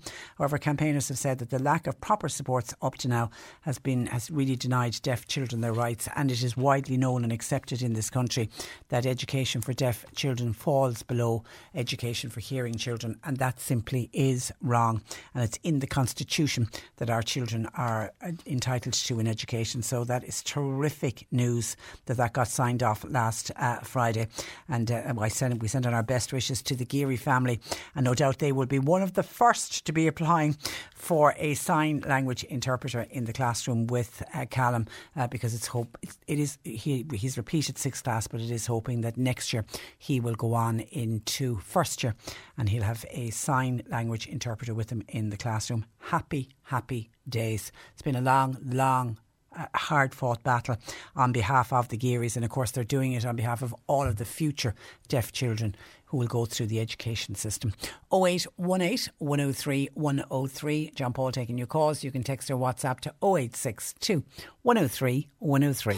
Cork today on C103. With Ready to pop the question? The jewelers at BlueNile.com have got sparkle down to a science with beautiful lab grown diamonds worthy of your most brilliant moments. Their lab grown diamonds are independently graded and guaranteed identical to natural diamonds, and they're ready to ship to your door. Go to Bluenile.com and use promo code LISTEN to get $50 off your purchase of $500 or more. That's code LISTEN at Bluenile.com for $50 off. Bluenile.com code LISTEN. Hey, I'm Ryan Reynolds. Recently, I asked Mint Mobile's legal team if big wireless companies are allowed to raise prices due to inflation. They said yes. And then when I asked if raising prices technically violates those onerous two year contracts, they said, What the f are you talking about, you insane Hollywood ass? So to recap, we're cutting the price of Mint Unlimited from $30 a month to just $15 a month. Give it a try at mintmobile.com slash switch. $45 up front for three months plus taxes and fees. Promoting for new customers for limited time. Unlimited more than 40 gigabytes per month. Slows. Full terms at mintmobile.com. Hey, it's Danny Pellegrino from Everything Iconic. Ready to upgrade your style game without blowing your budget? Check out Quince. They've got all the good stuff, shirts and polos, activewear, and fine leather goods – all at 50 to 80% less than other high-end brands. And the best part? They're all about safe, ethical, and responsible manufacturing. Get that luxury vibe without the luxury price tag. Hit up quince.com slash upgrade for free shipping and 365-day returns on your next order. That's quince.com slash upgrade. John Cusack Insurance is Kinsale, now part of McCarthy Insurance Group. They don't just talk the talk, they walk the walk. CMIG.ie. This is the Cork Today replay on C103. Nutritional advice on C103 with Somega, Ireland's purest range of health supplements to get you through winter. Better nutrition, better health with Somega, a West Cork company. Go somega.com. And we're off to the Health Hub Times Square in Ballincollig where we're joined by Annalise Dressel. Uh, good afternoon to you, Annalise. Good afternoon, Patricia. And you are very welcome to the programme. Okay, straight into questions. Susan was on. She wants you to talk about celery leaves. She said, I was reading online that celery leaves are good for type 2 diabetes. Would Annalise have any recommendations or any other suggestions to help with type 2 diabetes? Okay, so I suppose there, celery is a very nutritious food overall and has got quite a few um, health benefits. One of the best health benefits of actually celery, including the leaves, is the level of potassium in there. So it's very good for kind of helping keep your blood pressure down. And that will be one of the, the, the main uses of it. Um, celery seed is good for gout as well. That's the actual seeds of the celery. And then the celery leaf, like any green leafy vegetable, will be high in both potassium and magnesium. So that would be good for diabetes in a roundabout way, in the way that it would just support the cardiovascular system. What you're really looking for when you've got type 2 diabetes, Um, a lot of the time, the problem isn't actually that you're not producing insulin, but the problem is that your cells, for some reason, are not responding to the signals of insulin and not opening up the little transporters to allow glucose in from your blood into the cell where it's needed for energy. So, the things that can help with that, the first thing I suppose to say is that weight is one of the biggest factors um, and diet. So a diet that would be very high in carbohydrates and very high in sugar and sugary foods would be a massive factor in developing type 2 diabetes. And the weight that's particularly bad is the weight that goes on around the middle. And a lot of people just genetically are very poor at um, uh, you know, are, are very prone to putting weight on around the middle. You're either apple shape or pear shape. So losing that weight is a great uh, way to start the weight around the middle, go on to a low carbohydrate diet. I don't mean a no carb now, I just mean a low carb. And the carbs that you should be eating then should be the um, high fibre varieties, so brown bread, brown rice, brown pasta, lots and lots of vegetables. Minimize your fruits to about two two portions per day, and then plenty good quality fats in the forms of nuts and seeds, and proteins like fish, a uh, little bit of red meat, chicken, eggs. Um, pulses and lentils are absolutely brilliant for helping with type 2 diabetes as well. So, they would be all the foods I would recommend. And then in terms of supplements, there's a couple of ones that might be able to help improve insulin sensitivity. The first one I'll mention is the omega 3 fats from fish oils. They are great for everything, not just type 2 diabetes, but what they do is they keep the cell membrane lovely and fluid. And if the cell mem- membrane is fluid and responsive, it's more likely to be able to respond to signals from hormones like insulin. So you're going to need about a thousand milligrams of the omega 3 in your fish oil supplement. The other thing that's brilliant is something called berberine. It's spelled B E R B E R I N E, berberine. This is also particularly good if you've developed fatty liver along with your type 2 diabetes. Um, and that is a very powerful protective and antioxidant um, herb from the burb from a plant that is beneficial. Cinnamon on your breakfast cereal is a great way to go, but you can also take it in um, in a supplement. And another thing is called chromium. Now, chromium is one of the minerals that's really important for the cell being able to respond to insulin. And then the last thing I'd mention is something called alpha lipoic acid. And this is very important to help protect all of the cells in the eyes and the tiny little capillaries and blood vessels that get damaged from blood sugar. And that's one of the side effects of diabetes, Patricia, is cataract development and also you lose feeling to the fingers and the tips of the toes because of the damage to those little capillaries. So alpha lipoic acid is a wonderful support for that. And it is possible to reverse type 2 diabetes, Absolutely isn't it? Possible. Yeah absolutely possible. In fact, I would I could I would accept a challenge if somebody said, "Could you reverse it in 12 weeks?" I would say, "Yes, you wow. can. With wow. the right diet and with the right supplements, without a doubt, you can." Okay. Um, hi, Annalise. Could you recommend something as good as Revive Active that contains CoQ10? It's a great product, but there's two of us on it in the household, and we simply can't afford it at the moment. Could you recommend something else that would be a little bit cheaper? So I suppose depends what you're looking for, Patricia. Actually, I have to say, event uh, the the Revive Active is very expensive because the ingredients in it are very expensive and very good. I did try to look to see was it possible to make it up uh, for a local team here one time. Um, by getting separate supplements, and actually, I didn't end up coming up with anything much cheaper and having had to have about 20 different boxes of bits and pieces around the place. So, it is a brilliant supplement because it is very good. What I could suggest there, if you're finding it a bit expensive, is maybe you don't need the full sachet. So, maybe take a half sachet each, and then one of them would actually, one box would last you both the month. Um, but if you're looking for, you see, the thing about the Revive Active, Patricia, is that there's a lot of cardio stuff in there. So, your CoQ10 in of itself is about 30 euros to buy 150 milligrams per month. So, um, and then there's other cardiovascular stuff in there. So another multivitamin won't have those in there. So if you want to have it for the cardiovascular function, you could take other supplements like um, there's definitely um, heart healthy supplements on the market that would benefit. I know that the H factors is one of them by Higher Nature. Um, there's a whole pile of different ones. You could take CoQ10 on its own, and then you could take a cheaper multivitamin. If it's the multivitamin that you're after, Multilent is a fantastic alternative. BioCare do some very nice general multis. We love the one here, um, the um, Terra Nova multivitamins. They're all food based. You can get ones for men and women, and they would be much cheaper and last much longer. Okay, Eileen has been on to us. Now, I don't know what she's recovering from, but she's been left, uh, she described herself as being weak uh, following recent ill health. Her energy levels are through the floor. What would you recommend? Probably that Revive Active, Patricia, Yeah. or else the Source of Life Gold is fantastic as well. Either of those will work very, very well. Um, for some people who are struggling with post-viral fatigue, three to four months still later, taking a high dose of niacin can also help. Niacin is one of the B vitamins. Um, it is often used actually to bring cholesterol down, and one of the nasty side effects of it is that it's a called it's a vasodilator. So it actually dilates all your blood vessels, and you get quite a nasty red flush. It's called the niacin flush, but it is wonderful for energy. Um, so uh, that would be another one to add if you're still struggling. And other than that, the Source of Life Gold or the Revive Active. Okay, and then this is on somebody losing their taste because of COVID. The taste buds have come back, except I can no longer stomach raw onions. If they're cooked, I'm okay, but I always used to love raw onions uh, in a salad sandwich. Cannot tolerate them anymore. Why would that happen?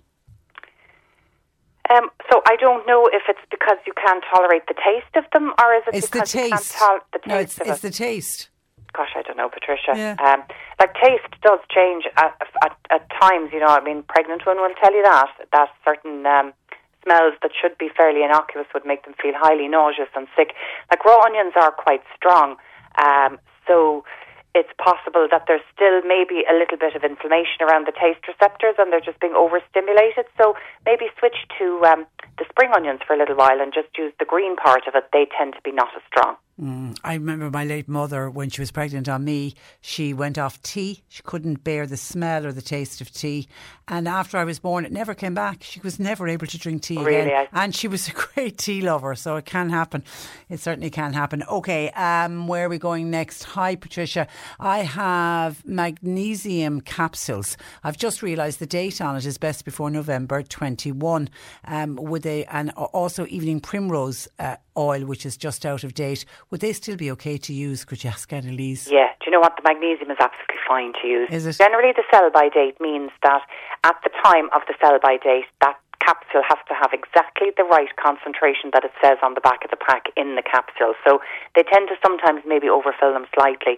Um, in case there's any degradation of the product. So the worst that'll happen with the magnesium is that it mightn't be, you know, there might be 99.5% of the strength of what's in there, but otherwise they'll be actually fine for a couple of years.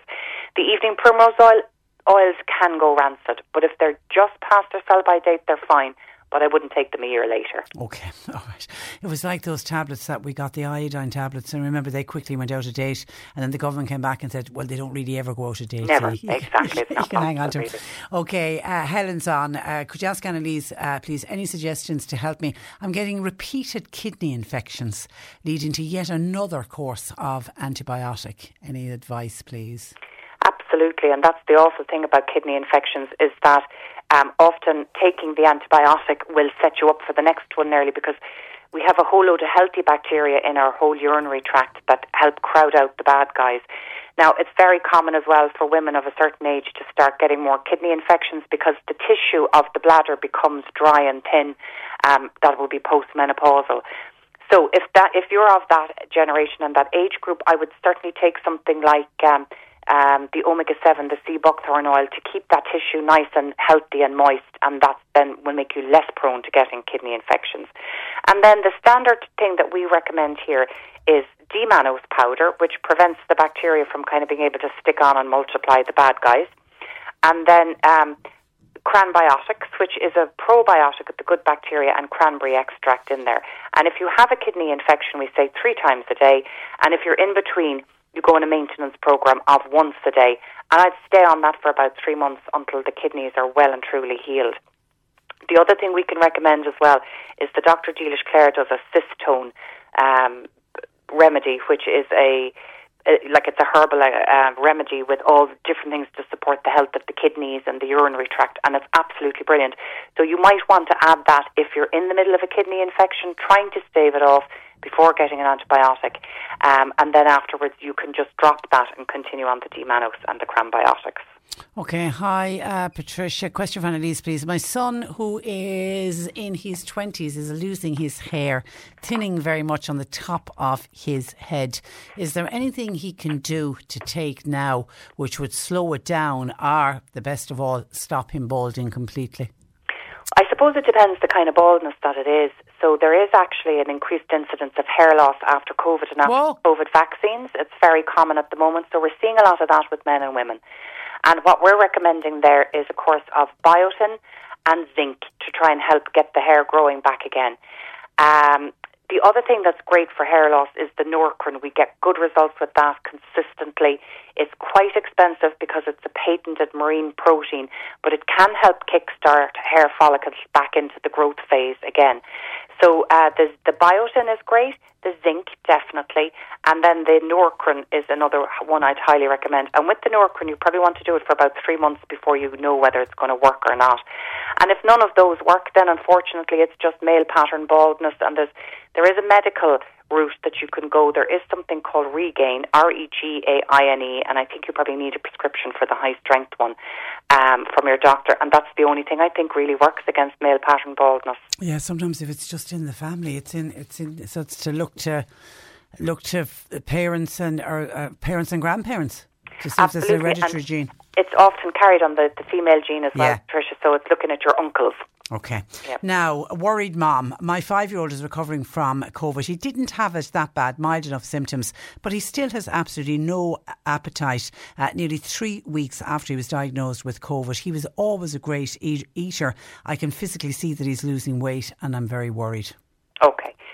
Very again, quite common, Patricia. And zinc is another one that now we still don't understand this post COVID. It is a very, very unusual sort of an illness. Um, and type of virus. So, but I do know that like zinc is a massively important one in terms of immune system function.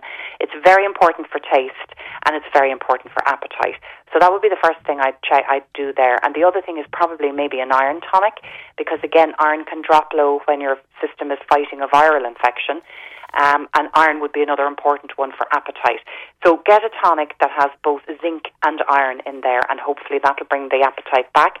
And in the min- in the meantime, if there's a lot of weight loss, make up nice foods like you know smoothies. You can get high calorie foods into a smoothie because you could make it up with a tin of that thick coconut milk and put in an avocado, and then you could put in lovely chocolate spread um, and just make it tasty as for a a kind five of year milkshake old. for Yeah, them, and yeah, they'd enjoy and, that. and get calories in uh, that way. Ger says on the source of life gold that you've mentioned, is it okay to take that if you're taking L-thyroxine uh, for uh, underactive thyroid with regard to iodine content? So there are some greens in there, and there will be a little bit of iodine in there. I mean, it depends how long you're going to take it for. Patricia, I think for a month it should do no no harm really whatsoever. But it's maybe not something that you need to take long term. But if you do need source of life long term to keep your your energy up, there's something else going on there as well. So that would be more important to get that sorted. So I think for a short term tonic, it's probably absolutely fine. You always take your thyroid medication away from other medication, from everything else. So you take it first thing in the morning and wait at least an hour before you take anything else. And it shouldn't really have any major impact. The only thing I'd worry about with the source of life is that there is a bit of ginseng in there. So if you have high blood pressure, not if you're on a blood pressure and it's controlled, but if you've got uncontrolled high blood pressure, it can drive it a bit higher. So for people who've uncontrolled blood pressure, it's not suitable. Yeah, I, I have to say I take I take L-thyroxine for underactive thyroid, and I've taken the Source of Life Gold whenever usually when I'm recovering from something, and I've never had any side effects to it. So I, I find it fantastic. It should be Yeah. absolutely fine, Patricia. Yeah. Okay, have a lovely week, and we'll talk to you. Could I just very briefly mention, sorry, Health Fest, I should have said this at the beginning. You can, Health yeah. Fest Cork is um, nutritional therapy um, of Ireland. We get together every year and we do a sort of a very low cost event for the public. And this year it's back again. It was so popular the last time, so get your tickets early. It's on the 6th of March at 10 o'clock in the Radisson Little Island Hotel, and there's a whole load of different speakers, really good quality nutritional therapy speakers, and it's twenty two twenty on Eventbrite. So I don't have tickets; you have to go on to eventbrite.ie. It's Healthfest Cork, and everyone's welcome. Okay, good luck with it, and we'll talk to you next Monday. Thanks, Thanks, uh, uh, Annalise. That's Ann- Annalise Dressel of the Health Hub uh, store.com, and she'll put up as heard on the radio on her website later on. Nutritional advice on C103 with Somega, Ireland's purest range of health supplements to get you through winter. Better nutrition, better health with Somega, a West Cork company. Go somega.com. And a couple of your comments coming in before I let you go. Uh, Kira in Watergrass Hill, this was on Are Your Phones, are our phones listening to us? Kira says, absolutely agree with you, Patricia. It's happened to me. I was talking before Christmas when out with the girls about handbags. The next day, lo and behold, on my Facebook feed was ads for the very same handbags that I was discussing. My friend worked in Apple in America before and he told Kira, he told me, Kira says, I'm not 100% if this is true, but he said our phone mics are always on and they pick up keywords and then input the keywords into the search engine. So when you type in a product on Google, you'll see the ads and similar if you've been talking about it and it picks up on keywords. So uh, she reckons that they are listening to you, but they're not really interested in your gossip, even though all of the tech companies deny that they do it.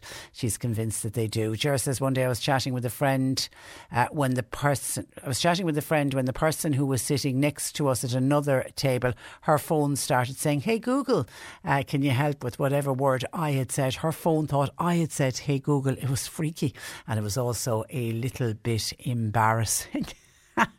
says Jared. And then someone by WhatsApp. This is a new one on me. Jared, thank you, Jared, for this. This Hi, team. And Patricia, re internet tracking. The amount of personal data that Google store on all of us is huge. I've been using DuckDuckGo browser for the last two years. It was founded with privacy in mind and it's quite good. Google works particularly well for local search searches, but for everything else, it's DuckDuckGo. And I had never heard of DuckDuckGo. So I did a quick Google search, and DuckDuckGo is an internet search en- engine that emphasises protecting searchers' privacy and avoiding the filter bubble of personalised search results. DuckDuckGo does not show search results. Uh, so there you go. If you want to, if you want to take a look at that, duckduckgo.com. It's a new one on me. Thank you, Gerard, uh, for that. And also in there was one other one I wanted to bring you.